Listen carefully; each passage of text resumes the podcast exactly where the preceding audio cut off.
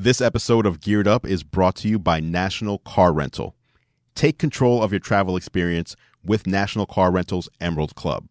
Visit nationalcar.com to find out more. And quite honestly, it's really been a black eye on Apple's portable Mac lineup. When people complain about the keyboard failing over and over and over, it makes it hard for you to trust that you should go and spend money on these expensive MacBook Pros or MacBooks or MacBook Air when people are having so many issues with the keyboard, which is pretty much the main way you're interacting with these computers. They don't have touchscreens. They have trackpads and they have keyboards, and you're either using one or the other or both. So when the main input mechanism fails so much, it makes you pause before you buy an Apple notebook. Welcome to Geared Up, brought to you by National Car Rental. I'm Andrew Edwards. Geared Up is your weekly look at the news in the world of consumer electronics and gadgets. And this week, we're going to be taking a look at a couple of pieces of Apple news and then answering your questions. On the agenda, we've got the death of iTunes, which is impending and looming over us. We've got new 2019 releases for the MacBook Pro, along with news of what Apple is trying to do to mitigate all of the keyboard problems that they've been experiencing over the past few years. And then later on in the Q&A, we'll be talking about the Tesla Model 3 and the OnePlus 7 Pro, among other things. Before we jump in, you may be wondering what happened to the last two weeks worth of shows. And the simple answer to that was I was sick. Two weeks ago, I had no voice. One week ago, I did have a voice. I recorded a show, but when I played it back, I still sounded very obviously sick. So I didn't want to put that out there into the world. So I scrapped that show and decided to wait until I was back to 100%, at least where my voice was back to 100%. Of course, if you're following me over on YouTube, there was still content flowing there because I usually record my videos in batches. If you're not subscribed there, you can head over to youtube.com slash gear live and hit that subscribe button to stay up to date on all of my video releases and tech reviews. By the way, over on Instagram, I put up a post asking a question about big phones versus little phones. I'm curious what you guys think as listeners. If you can head over to my Instagram, instagram.com slash Andru, of course, Andru spelled A N D R U. Take a look at the post and drop a comment. I'm very curious to know if people prefer little phones or bigger phones. Now, this isn't about what you end up buying, because, for example, for me, I'm finding that I do actually prefer the smaller devices. So the smaller version of the same phone. For example, I would prefer an iPhone 10s over an iPhone 10s Max or Pixel 3a over a Pixel 3a XL. However, I do find that I end up buying the larger versions. Main reason being I want the larger display sometimes, and also more often than not, it's really about having the larger battery. But when I pick up one of the smaller devices, I instantly feel, wow, this is actually nice. This is le- it's not unwieldy. It feels good in the hand, easier to fit in a pocket. So I'm torn. Anyway, head over to Instagram, check my post. It's a photo of a Pixel 3a and a Pixel 3a XL, the two boxes side by side, asking which one people prefer. All right, let's jump into the news of the week. We are kicking it off with some leaks. We've got some Apple leaks out here, and these leaks seem to be signifying the death of iTunes. Apple iTunes, which has been around for about a decade and a half, seems to be on the way out. Screenshots of the upcoming Mac OS release, the next release that will be revealed next week at WWDC 2019. We're not sure what it's going to be called yet. I'm hearing all sorts of things. Mac OS Sequoia seems to be the front runner, but we won't know until Apple announces it on stage. But leaked screenshots have appeared on 9 to 5 Mac not renders, but actual screenshots from the next version of macOS showing a dedicated music app and a dedicated TV app. Now, Apple did announce that a dedicated TV app was coming to the Mac in the fall, so that would be that TV app there. But there's also a dedicated music app. And if you're saying to yourself, well, I thought that's what iTunes was, that was a dedicated music app. It's actually not what iTunes is these days. iTunes is your music app, it's your phone syncing app, it's your books app, it's your podcast app, it's your TV and movies app, It's also your audiobooks app. And up until recently, it also held the iOS App Store as well. So iTunes has become bloated over the years, and it looks like Apple is about to break it up, split it up into multiple different dedicated apps. Now, the movie and TV apps look fairly similar to what you see in iTunes. You basically have a main area on the right hand side. You have your sidebar on the left that allows you to navigate between different sections, and then also some navigation along the top. So I will leave links to the article in the show notes, but you can see dedicated TV app, dedicated music app also looks very similar to what you see in iTunes as well, just without the navigation that allows you to switch between totally different types of media in the same app. Now, the rumor is that we can also expect Apple to announce a dedicated podcast app and a dedicated books app as well. And I assume audiobooks will be a part of that too. One other small thing to note is that these screenshots also seem to show and indicate the return of more color in the glyphs on Mac OS. What I mean by that is a little icon. So right now, if you were to open iTunes and look at the left hand sidebar, there are icons there, but they are flat colored. In the new screenshots, the sidebar on the left hand side and in both apps that we're seeing here do actually have some color to them. So Apple's sprinkling in a little more color into Mac OS. But that was not the only Apple software leak.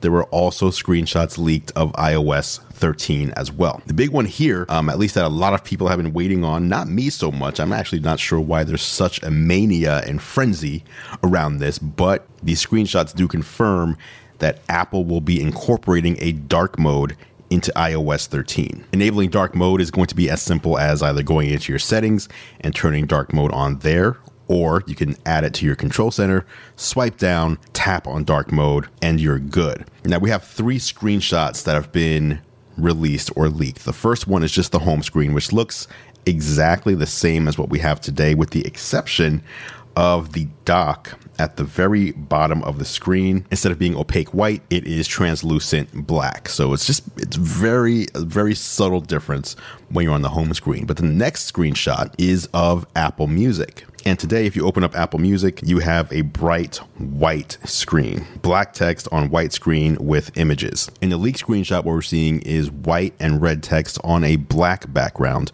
with translucent, with a translucent black control bar at the bottom. So complete opposite of what we're seeing today in Apple Music. The third screenshot shows us the new control system for mocking up screenshots, if that makes sense. So it's a screenshot of the screenshot interface. So when you take a screenshot on your iPhone, the interface that comes up that allows you to mark it up and change it, edit the screenshot, etc. What we're seeing there instead of a pure white background, we're seeing the home screen wallpaper blurred out behind the screenshot and then dark elements on the top and bottom. And we're also seeing more depth and color and shading on the screenshot tools at the bottom. Today we've got flat, basically 2D looking tools beneath screenshots when you take them. And in the leaked version, what we're seeing, each of the tools has some depth to them, like they're trying to make them look more 3D, which is similar to how things looked back in iOS 6, basically iOS 7 and above. That was the cutoff to where Apple switched from 3D realistic looking elements within iOS and switched over to the more flat look that we've been seeing over the past six years or so. Other screenshot that leaked was a screenshot of the new Reminders app, the updated Reminders app. The Reminders app that was released with iOS 7 has pretty much remained the same. So we're now in iOS 12. So for six iOS versions, we've had what is pretty much the exact same reminders app with no changes at all. Now we're finally going to see some changes come to the reminders app four different sections you've got your today section that shows you tasks that are due today a section that shows you all your different scheduled reminders a section that shows you all your flagged reminders and then a section that just shows you all reminders, period, regardless of any other status. Again, we'll see more information on all of this on Monday at WWDC, but for now, it's interesting to see some leaks, some software leaks coming out of Apple, alongside some things that a lot of people are going to be excited about, namely dark mode in particular. Are you a dark mode fan? Have you been have you been clamoring for dark mode? to come to iOS? Let me know because I'm curious. I'm curious about the fascination about having a dark mode. Is it just about having a cooler look? Is it about saving battery? Is it something else? I'm not sure I totally get it. So I'm curious. Up next after the break, we're going to be talking about the new 2019 MacBook Pros.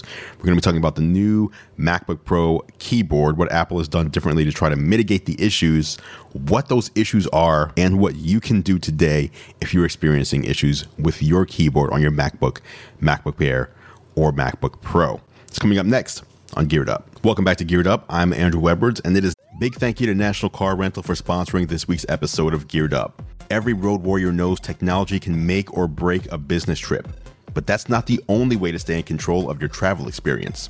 Join National Car Rental's Emerald Club, and you can bypass the counter, choose any car on the aisle, and go. That's less time worrying and more time to use your phone to tune in to the Geared Up podcast. Go national, go like a pro. Subject to availability and other restrictions.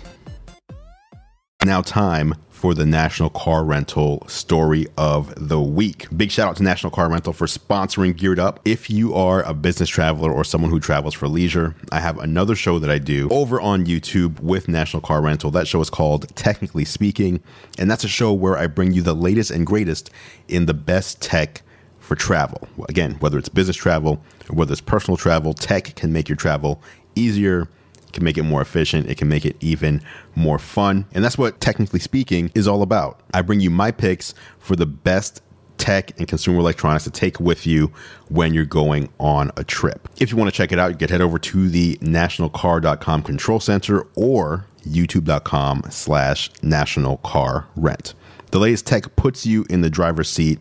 National Car Rentals Emerald Club will keep you there. And now on to the National Car Rental Story of the Week. It is the new 2019 MacBook Pro mixed with news on Apple's keyboards. So let's start at the beginning. Apple has refreshed the MacBook Pro line, bringing 8 core, ninth generation Intel processors to its laptops for the first time ever. The biggest change is going to come to the 15 inch model, which sees the base 2400 model start with a 2.6 gigahertz, 6 core i7 processor, which will turbo boost up to 4.5 gigahertz. So that's the base model, but it'll top out at a version with a 2.4 gigahertz, 8 core processor which can turbo boost up to 5 gigahertz. Apple says this is the fastest Mac notebook it's ever made. Now, I know people always want to know about the highest end specs they can get, so this is it.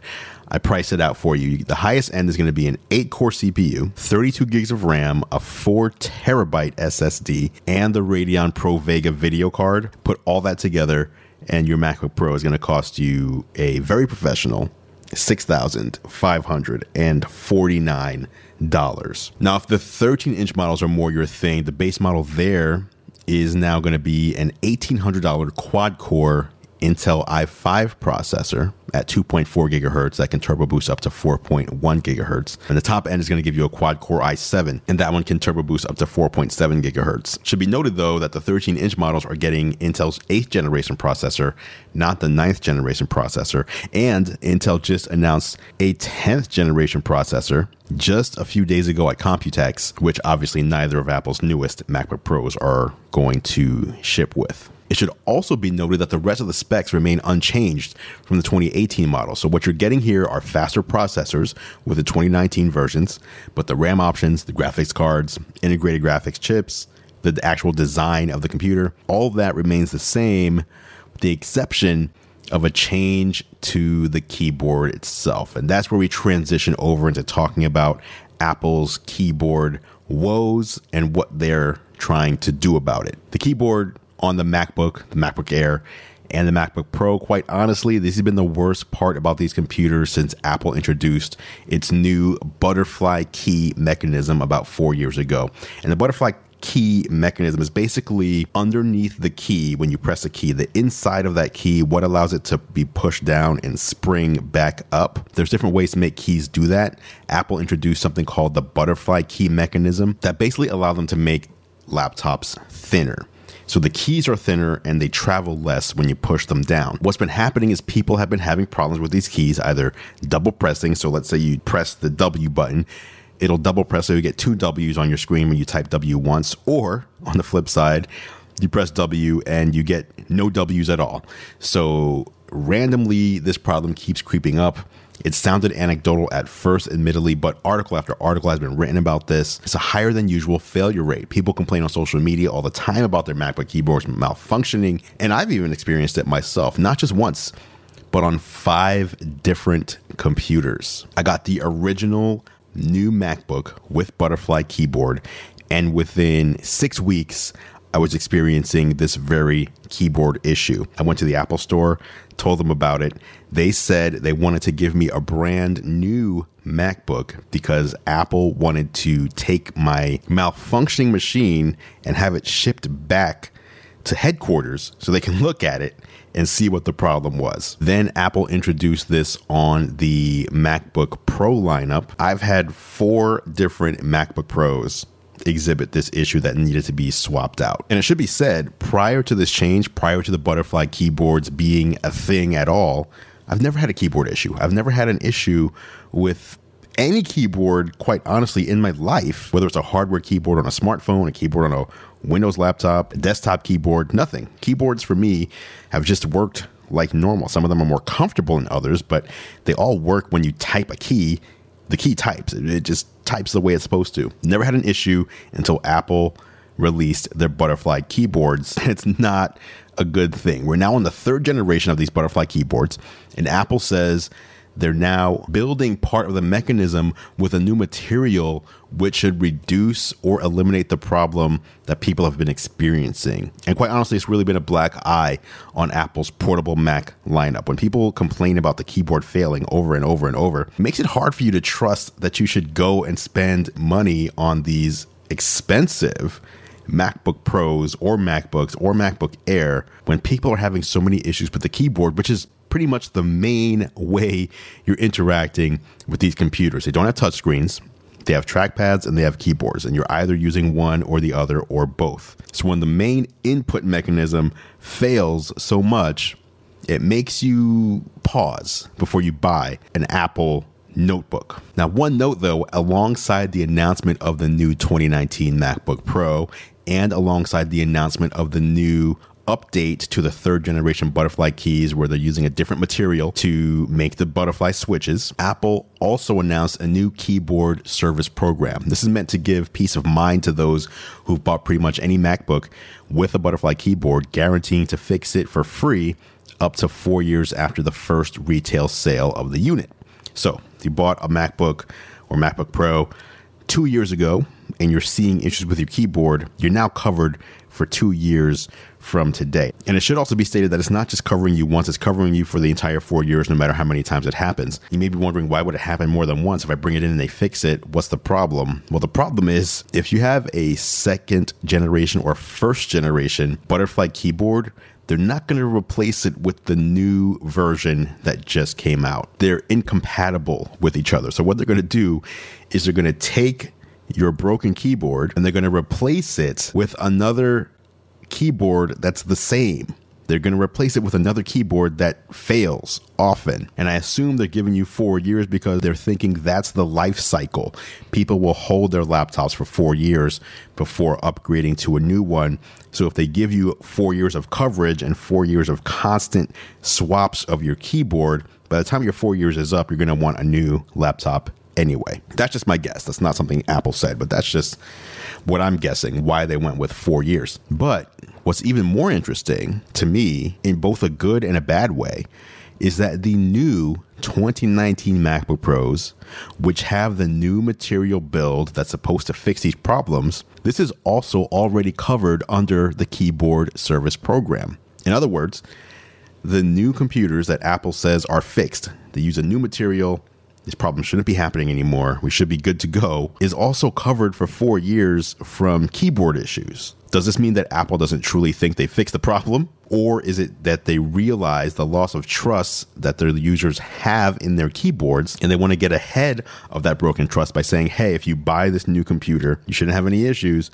But if for some reason you do, you're still covered for four years from the day that you purchased it. I'm not sure which one it is, but either way, if you're in the market for a new MacBook Pro, know that you're covered for four years from the date of purchase for any potential keyboard issues that might spring up. By the way, Apple announced and released this hardware two weeks prior to WWDC, which again is just in a couple days on Monday.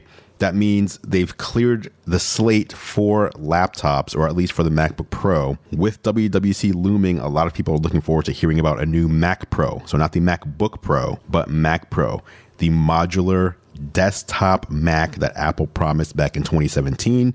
They said it would ship in 2019. Here we are, mid 2019. It's time to see and take a look at the next version of Apple's highest end computer, period, the Mac Pro. So here's hoping to have something to show us about the Mac Pro at WWDC. All right, up next after the break, I am answering your questions. We're talking OnePlus 7 Pro, we're talking Tesla Model 3, and more. That's coming up right here on Geared Up. Welcome back to Geared Up, brought to you by National Car Rental. I'm Andrew Edwards, and it is now Big thank you to National Car Rental for sponsoring this week's episode of Geared Up. Business travel is all about staying one step ahead of the game. When your travel plans change, the National Car Rental mobile app lets you extend your rental in seconds. Simply log in with your Emerald Club number and choose a new return date. Available free in the App Store and Google Play. Go national, go like a pro. Subject to availability and other restrictions time for me to answer your questions. I asked on Twitter, I asked on Instagram, and I asked on YouTube. Give me your questions. I'm recording a show. We're going to do a Q&A, and I picked a few of the questions that I thought would make for decent discussion. So let's start with the first one. Tech Talk asks on YouTube, what do you think of the OnePlus 7. Now, I assume Tech Talk is asking me about the OnePlus 7 Pro, which is the phone that I have. The OnePlus 7 non Pro version is not shipping in the USA, so I don't have one of those. Talking about the OnePlus 7 Pro, though, um, number one, I have to give OnePlus huge props for what they've been able to do with the display. If you've been following any coverage of the OnePlus 7 Pro, you've probably seen and maybe even gotten tired of people talking about the display, but it really is fantastic. So, if you're unaware, OnePlus is a company that's been making phones aimed at people who don't want to pay a lot but want great features. So, people have called them the flagship killer over the past several years. Though they're a flagship killer because you can pay half the price that you pay for a flagship device and get 85 to 90% of the features. Now, the OnePlus 7 Pro is approaching flagship pricing. It's no longer half the price. We're up to, what is it, roughly 700 bucks to get a OnePlus 7 Pro, whereas you can get an iPhone 10R or a Samsung Galaxy S10e for 750.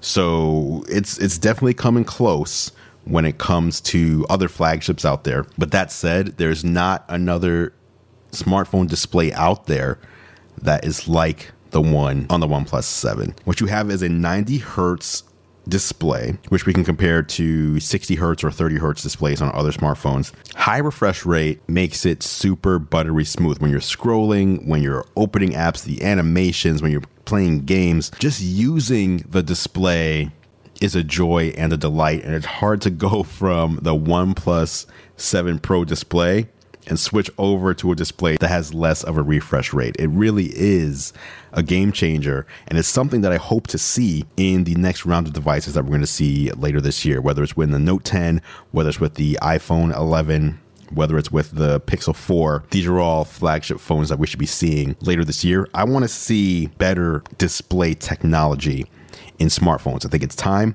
I think OnePlus shown that it can be done, and they've shown that it can be done now and cheaper than flagship phones from some of the more well known manufacturers. So, thumbs up there. Um, the phone as a whole, though, it's a mixed bag. Um, main camera is good. The other two cameras, it's got three cameras. Uh, the wide angle camera, not that good. And the zoom camera, also not as great.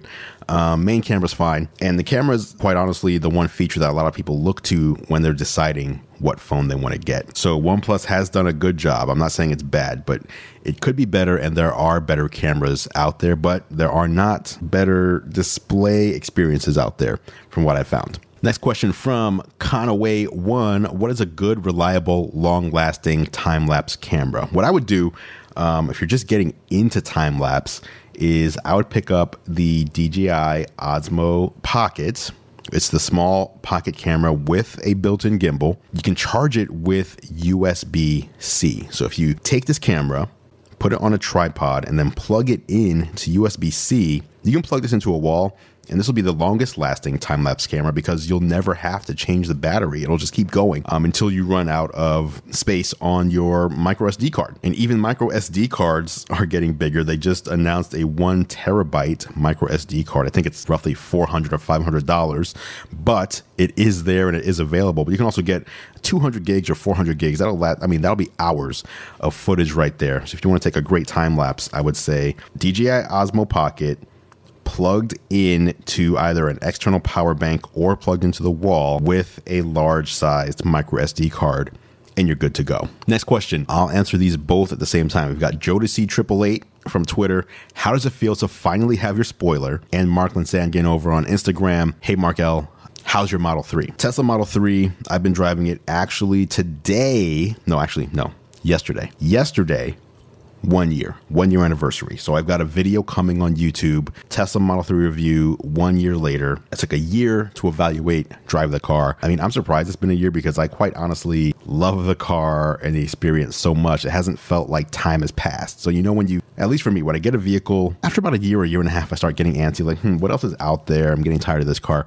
I haven't felt anything like that with the Model 3 at all. It's a joy to drive. It's a joy to have it drive me in autopilot. But again, I'm loving the car. I will be doing a video one year review over on YouTube, youtube.com slash gear live. Head over there and hit the subscribe button if you want to see that one. Um, but to address the other question from Jodeci Triple Eight, how does it feel to finally have your spoiler? If you missed the saga of my Tesla Model 3 spoiler, basically I bought a performance model, which is supposed to come with a spoiler. Now, the spoiler said when you purchased it that it would come later. It took about nine months for Tesla to come and install the spoiler. It just happened a couple of weeks ago. And side note, if you're wondering why I just said I've had the car for a year and then I said two weeks ago was nine months, I bought a regular Model 3 first, and then three months later, I bought a performance model and then sold the first Model 3 because when I saw the performance model, I wanted to have that one instead, which is completely ridiculous. Don't do that. But I had I had to. I had to have it. So anyway, they came by, they installed it. They did it here at the house, which I love. Tesla can come by uh, your house or your office and take care of things that are easy to take care of that don't require you to take it into their shop. But it's actually now peeling away from the body of the car on both the left and the right sides of the spoiler. So they didn't do a great job installing it, and it's actually peeling away from the body of the car. So I have a complaint in to Tesla asked him to come back, fix it, do it properly. When the guy came by, he said it usually takes 40 minutes to install the spoiler. And then for mine, it only took him 12 minutes. So obviously, you didn't spend all the time that it takes on average to install it when you did mine. And now look at the result. It's falling apart. All right, last question. Kevin Martin asks Since prices normally fall in the same range, does it make more sense to buy a mid range phone or an older flagship phone? So, what he's saying is, does it make more sense to buy a $400 mid range phone today, a new phone, or does it make sense to spend $400 on an older phone that was a flagship phone a couple of years ago? And what I'll say about this is that, first of all, it's an interesting question. And it's a question that a lot of people should be asking themselves because a lot of people don't ask themselves this and they just shop on price for new. And I want to, I'm going to use the Pixel 3a, the new Pixel 3a that was just released a few weeks ago as my example. If you buy a Pixel 3a today, $400 starts at 400 bucks, and you're getting the same camera as you're getting in the Pixel 3 which is about tw- costs almost twice the price. But that's the price of a new Pixel 3. What you're not getting is the Pixel Visual Core, which processes your images faster and makes them look good. What you're not getting is water resistance. You're not getting wireless charging. You're getting a worse display. You're getting worse display cover glass. You're getting a worse body. You're getting plastic instead of metal. So basically, what I'm saying is you're getting, and obviously this makes sense, you're getting a worse phone. You're getting a worse phone for $400 than you're getting for, say, $650. And if you're shopping on price, you may need to do that. You may need to cut your budget a little bit. But if you're shopping on price for new and you're neglecting old, and old as in new phones that are on sale, used phones, or my favorite, refurbished, you may be missing out on a good deal. I saw refurbished Pixel 3 phones for $429. So that is $30 more than the cost of a brand new Pixel 3a. For 30 bucks more, you can get a phone that sells for almost two times as much, has all the missing features, has that great camera, has a great front camera, has water resistance, has Gorilla Glass on it, has double front facing speakers, has wireless charging, etc., etc., etc. for 30 bucks if you shop around. Just look. Apple's same thing. You can go into an Apple store today and buy an iPhone 7 brand new for $450. The iPhone 7 has the A10 processor in it. That processor is still today, years later, one of the fastest processors out there. Now, we're just a few months from the release of the next iPhone, the iPhone 11. So the iPhone 7 is probably going to go away, but then the iPhone 8 will probably slide down into that spot. And that has the A11 chip in it. And that'll probably be the $450 phone. An iPhone 8 for 450 will handily beat the Pixel 3a at $400 in every area, with the exception, and this may be a big one to you, but with the exception of the camera. The Pixel 3a has what is considered to be the best camera in smartphones. In my personal opinion, it's also the most inconsistent camera out there, um, both the Pixel 3 and the Pixel 3a. They take great pictures when they take great pictures, which is often, but they will also take inconsistent pictures as well. So, yeah, that's my opinion. I think you should really do your research. If you're going to buy a phone and you have a mid range budget, don't think you can only buy a mid range smartphone because you can get an older flagship for a great price that will usually be a better phone overall than a new mid range or budget range smartphone. So there you have it, guys. Again, after two weeks away from being sick, that was your episode of Geared Up. But to make up for it, we're going to have another episode in just a few days, right after WWDC, covering all the announcements, all the news, and everything that Apple talks about from the stage. Until then, thank you so much for listening to Geared Up. Again, if you're not already, you should subscribe to my YouTube channel, youtube.com slash gear live, in order to see all of my tech review videos. Of course, if you're listening to Geared Up and you're not subscribed, open up your favorite podcast app, search for Geared Up, two words, not one. We're an Apple Podcasts, Google Podcasts, Overcast, Pocket Casts, pretty much any podcast app that you use, you'll find us there. Hit the subscribe button in order to stay up to date on all the latest tech news with Geared Up. If you like what I do here, please do consider leaving a rating and review. It really does help me out by helping others find the show. Again, until next time, I'm Andru Edwards, and I'll catch you on the next episode.